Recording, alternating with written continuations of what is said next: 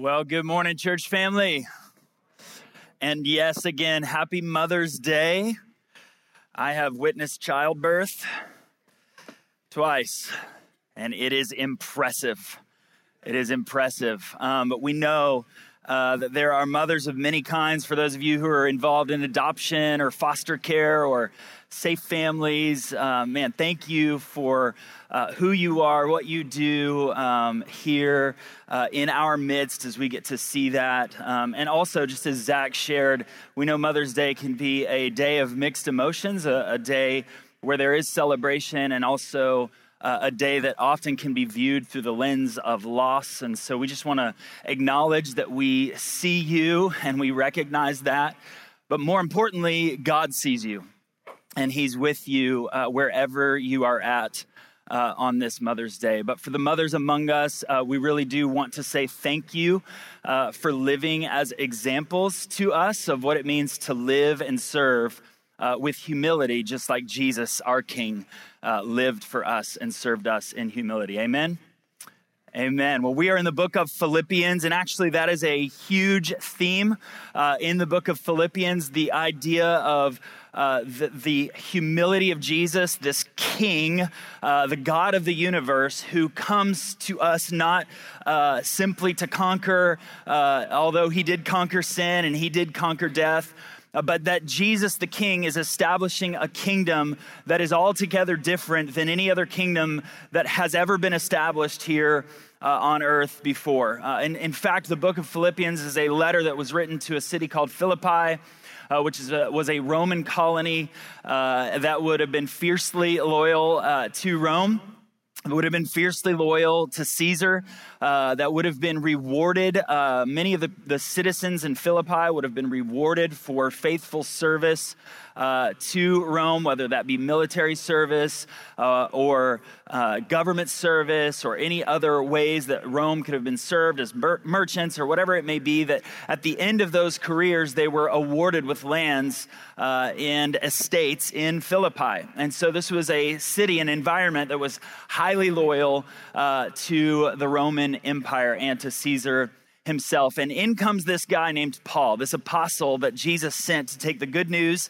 of who he is to the ends of the earth. And uh, we read in the book of Acts that Paul uh, goes into Philippi and preaches the gospel. He finds some women that are there Lydia, uh, who is a merchant who sells purple. Uh, and uh, she's there and she's a God fearing person, but Paul runs into her and explains the good news of who Jesus is to her.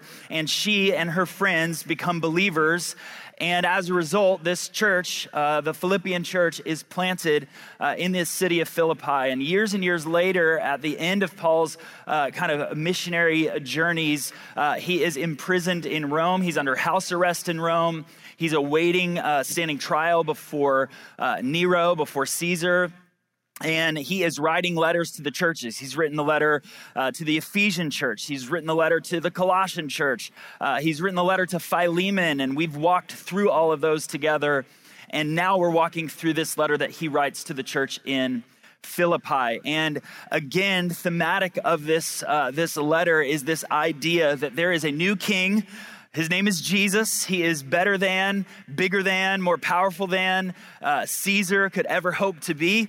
Uh, that he is the God of the universe, but the way that he rules and reigns is so different. Uh, he rules and reigns in, in kindness and gentleness and in humility. And because of that, as his followers, we can live in the midst of any and every circumstance, whether difficult uh, or whether easy, whether prosperous or struggling, whatever circumstance we may find ourselves in, we can enter into those circumstances full of joy and looking for ways to serve those around us. That's what the book of Philippians uh, is all about. We are entering uh, kind of the home stretch of the book of Philippians. Uh, we are in Philippians chapter 4, so I want to invite you to grab your Bibles. If you're using one of the Philippians journals, pull that out. Uh, Philippians chapter 4.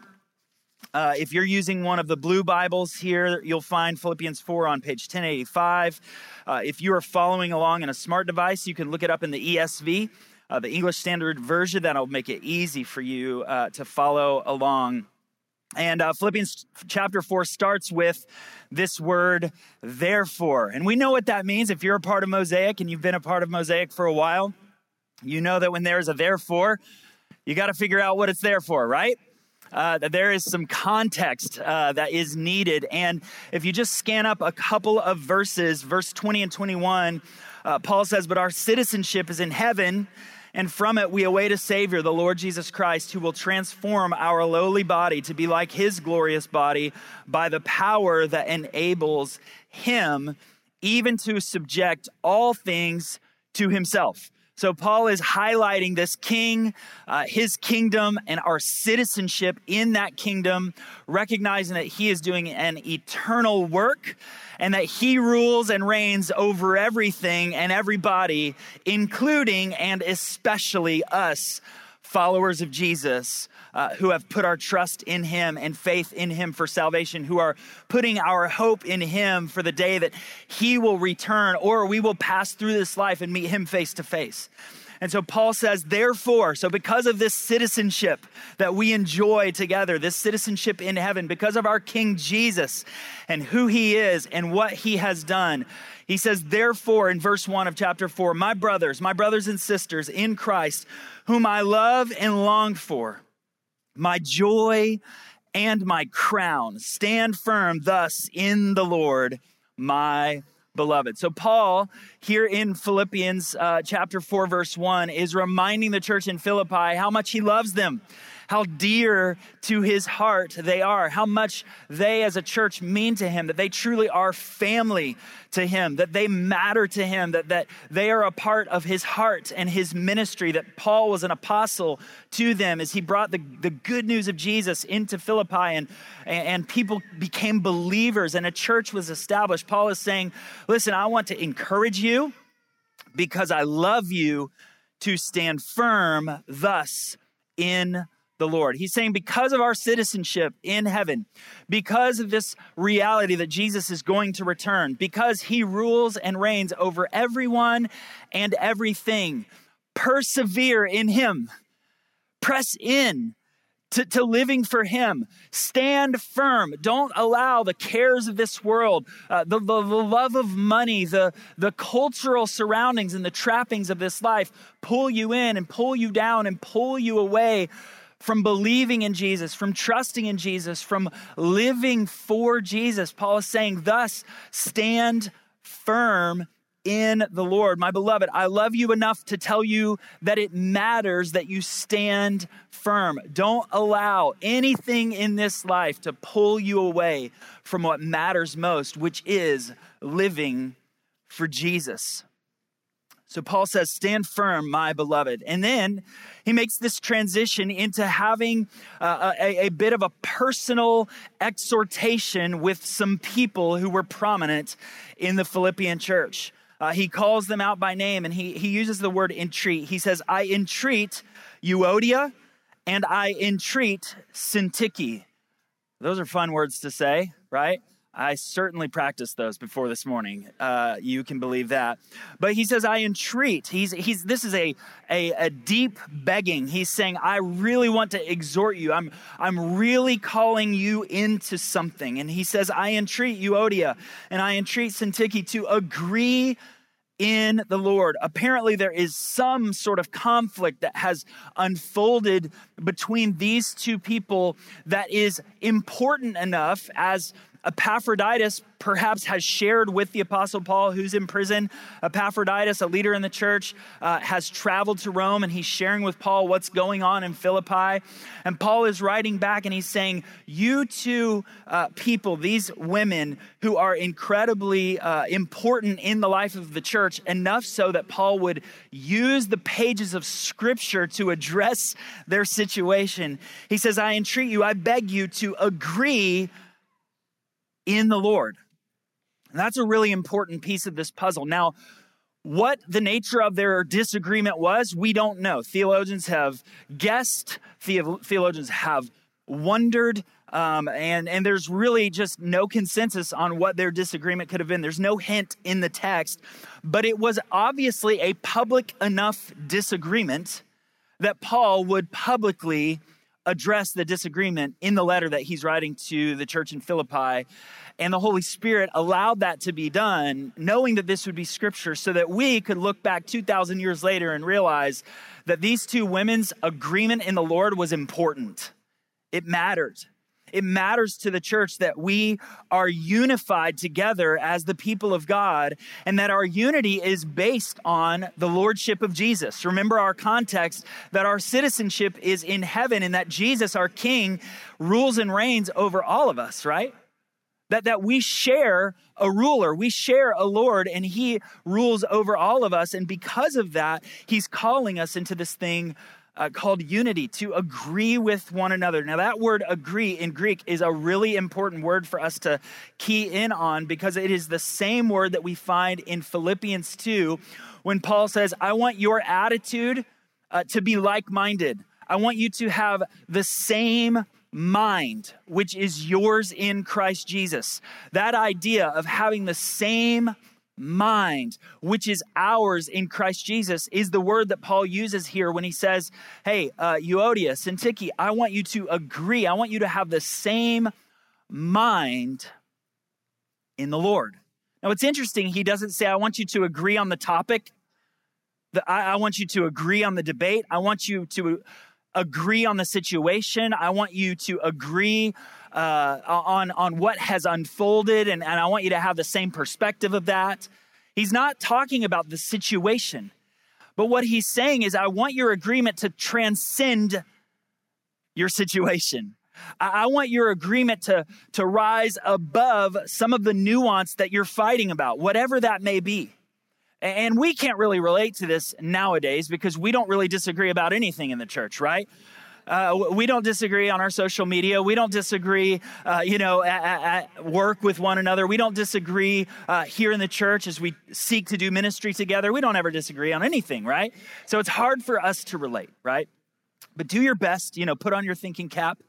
Um, and recognize that what Paul is saying is that I ultimately I want your mind to be like Jesus, who sought to serve the other who sought to lay down his prerogatives and lay down his right. Remember what we walked through in the Christ poem that Jesus, though he was in the form of God, did not consider equality with God it's something to be grasped or held onto, but instead he laid himself down like a servant. He laid down his prerogatives and his rights as the second person of the Trinity, the, the, the God of the universe, Jesus, the Son of God, took on human flesh to dwell among us, to serve us to seek and to save the lost. And so, what Paul is using as his basis for agreement is the mind of Christ, the attitude of Christ, the perspective of our King, Jesus. And he includes the whole church in this process. Verse 3, he says, Yes, I ask you also, true companion, help these women who have labored side by side with me in the gospel together with Clement and the rest of my fellow workers whose names are in the book of life. Now, the, the, the, true companion that Paul is addressing is also under debate from a, uh, a you know, uh, a study perspective. Theologians are kind of digging into that. Who is this true companion? Is, is this a specific person? Is he addressing uh, the church at large? And, and the reality is, as you see this unfold, Paul is really involving uh, the, the church at large, saying whether the, he's speaking to that in that true companion piece or he's saying, like, true companion, Clement, everyone whose names are written in the book of life, all of us who have labored side by side together in the gospel, uh, let's all join in helping these two women agree in the Lord. It was important enough for Paul that these two women agree in the Lord, that he specifically spoke to them in this letter and that the Holy Spirit would allow this to be a part of the pages of Scripture demonstrates to us how important it is that we walk in harmony with one another and in unity with one another. And Paul continues in verse 4 by saying, Rejoice in the Lord always. Again, I will say, Rejoice. Let your reasonableness be known to everyone, the Lord is at hand. So, in the midst of this conflict, this dispute, this, this interpersonal frustration and struggle between these two women who were important in this church that clearly involved the whole church community, Paul is saying we still have cause for joy. We, we still have the ability to rejoice even in the midst of our struggles, even in the midst of our strife, even in the midst of walking through difficult dynamics, that our joy is not dictated by our circumstances, which this is a gigantic theme throughout uh, the letter to the Philippians.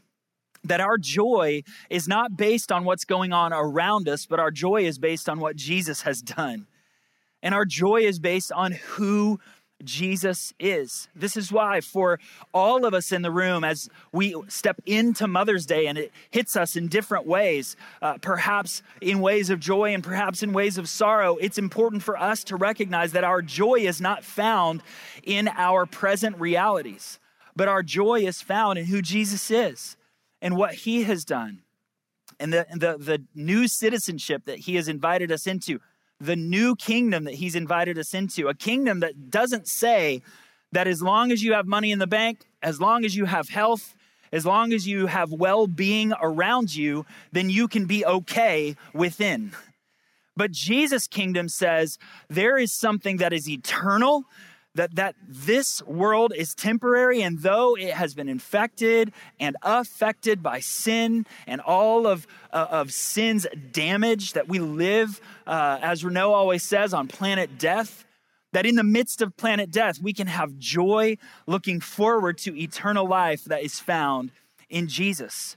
And so Paul says, twice in the same verse, rejoice. He says, Rejoice in the Lord always. Again, I will say, rejoice. And then verse five, which I really think we should just kind of maybe post on all of our laptop screens, maybe on our phone screens as well, maybe our lock screen. Uh, it should be something that we're reminded of before we post anything onto the internet, right? Let your reasonableness be known to everyone. What would it be like if Christians were just known as reasonable people? Can you imagine that universe? Like, oh, you know, those Christians, I don't agree with everything they believe, but they, they sure are reasonable people. But how often do we, in public forums and platforms, on our social media or in our workplaces or wherever we are in our neighborhoods and our environments, how often do we project our opinions in such a way that is so unreasonable that the people who don't know Jesus looking in on those just think to themselves, I don't know about who Jesus is, but I don't want to be a part of that crew? And that's an indictment on us. It is an indictment on the church at large, on Christianity in America today. That is an indictment on us. And we need to go to our Bibles and read Philippians chapter 4, verse 5. Let your reasonableness be made known to everyone. that doesn't mean we're spineless. That doesn't mean we don't believe anything passionately. It doesn't mean we don't care about things that matter. We do. And we engage. We engage in our culture. We engage in our workplace. We engage in our neighborhoods. We engage in conversations, difficult conversations. But as we engage, by the power of the Holy Spirit living inside us, might we be more like Jesus, who is full of both grace and truth? As we engage by the power of the Holy Spirit, according to the Word of God in Philippians chapter 4, verse 5, where we can let our reasonableness be made known to everybody full of grace and truth. I love that Jesus is not the balance of grace and truth. He's not some sort of like teeter totter balance. Okay, with a little bit of grace here, a little bit of truth here, but he's full of both. And I believe that that is our calling as followers of Jesus, and especially in context of our relationships with one another. And that is the context that Paul is speaking into. He's saying, listen, we have this new citizenship, we have this new kingdom. There's these two people, they're fighting in the midst of the church. It's a public dispute, it's a public disagreement. And just so you know, the world is looking in on you. And as the world looks in on you, learn to agree and have the same mind as Christ Jesus has and agree in the Lord. And as the world looks in on you, they're like, whoa, that's different. They certainly disagree on this topic. They disagree on what should be done about this thing. They disagree about what went down, yet at the same time, they have a mind that says, Let me serve you well, even in the midst of our disagreement. What would that be like? And, and Paul is saying, especially as it relates to us within the body of Christ, especially as it relates to us within the church. He's saying, let your reasonableness be made known to everyone. Why? What is the why? The why is that the Lord, Jesus Christ, the King of Kings and the Lord of Lords, whose uh, rule and reign we are all together under, that Lord Jesus is at hand. He's nearby. He's in, he's involved in our lives. Jesus isn't just sitting on the throne in heaven, totally oblivious to what we're doing, saying, thinking, how we're acting here on earth. Jesus is not a far off God, but he's near. He's both transcendent, which means he's above everything and rules and reigns. We see that in chapter 3, verse uh, 20 and 21. We see that he's ruling and reigning as the King of Kings and the Lord of Lords, but he's also at hand. He's nearby and he's coming soon. We're going to meet him face to face soon, whether that is his bodily return, uh, whether that is him recreating heaven and earth before our very eyes. We, we look forward to that day. Or if 100 years from now we meet him face to face, because by then all of us are going to be dead, right? I was having a conversation with someone the other day, and they're like, I knew someone who lived till 110, so you may want to change how you're saying that. But you guys get the point, right? That that sooner or later we are going to meet Jesus face to face. He is at hand. And everything we do, our interpersonal relationships actually matter to him. They matter to him. And so we have to fight for unity. We have to be reasonable in the process. We have to have the mind of Christ to make that happen. And does that mean we're going to agree on everything? No. That's not what Paul and scripture calls us to. But what are we to agree in? Pop quiz. What are what are we to agree in? The Lord. It's in there, right? What, what does he say? He says, I, I encourage you, I entreat you to agree in the Lord. So it's not that he's trying to get us to have the same opinions or the same ideas or the same perspectives, but Paul is calling us to have the same mind, which is yours and mine in Christ Jesus. It's good stuff, isn't it? It's good stuff. So Paul says the Lord is at hand. That's the reason why we have to be reasonable with one another and that we have to rejoice in the midst of difficulty and that we have to agree with one another and help one another agree. And Paul continues in verse 6 by saying, Do not be anxious about anything. I'll tell you, anxiety uh, comes flooding in with interpersonal conflict, doesn't it? Like anxiety is like right there present with us as we have conflict with one another. Uh, my daughter Haddon, she struggles with uh, anxiety in a lot of ways, and it takes different forms.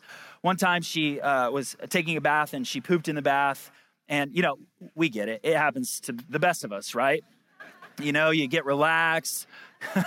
you know, you're reading a book. There's a candle. You got one of those cool bamboo things you got from Amazon. Like everything's quiet, and whoops, you know. But all of a sudden, she's terrified of baths because this triggers her anxiety, right? And so we're walking through that with her, or whether it's, uh, you know, in the parking lot with cars driving by and she, that triggers her anxiety. But, but what's amazing about children in the midst of anxiety is that they have a natural instinct to cling to their parents. Do you know that? And, and what Paul is saying here, he says, don't be anxious about anything, he's not saying we're not allowed to experience anxiety. He's encouraging us not to remain there. And how do we do that? Do not be anxious about anything, but in everything by prayer and supplication with thanksgiving, let your requests be made known to God. He's saying, don't remain in that space of anxiety, but instead run to God with it. Run to God with your feelings. Run to God with your emotions. He's not afraid of them, He created them. He knows you better than you know yourself. And so when we have moments of anxiety, fear, worry, if we struggle with depression or suicidal thoughts or whatever we may be walking through, Paul is inviting us to bring that to the Lord. We don't have to hide our struggles from God. God's not expecting us to have it all together. He knows we don't have it all together. Therefore, he sent his only son to die on a cross for us so that we could have a relationship with him. So that our relationship could be made right with him, so that we could bring our prayers and requests to him and that he could uh, grant and hear and interact with us. But it takes, it requires a posture of humility to recognize that we need God. So often we're struggling with anxiety, struggling with fear, struggling with worry, struggling with doubt, struggling with all of these things. And instead of bringing those to God, we're like, no, I got it. I got this. I'm just going to kind of pull up, pull myself up by my bootstraps. I'm going to try harder. I'm going to work harder. I'm going to, you know, read another self-help book or, or do whatever I need to do in order to overcome this anxiety on my own. And scripture doesn't call us to that. It calls us to the Father. You know, one of the verses we've memorized with Haddon, and we were uh, uh, going over it with her every single night in the in the height of her anxiety, is cast all of your anxieties on Him because He cares for you, right? But you know that verse, it's interesting. There's a context to it. That's 1 Peter 5 7. And I actually want us to turn to 1 Peter together and see this context because it's, it's actually really important. 1 Peter chapter 5 We'll find the context if we just back up to verse 6. 1 Peter 5 6 says, Humble yourselves, therefore, under the mighty hand of God, so at the proper time he may exalt you, casting all your anxieties on him because he cares for you.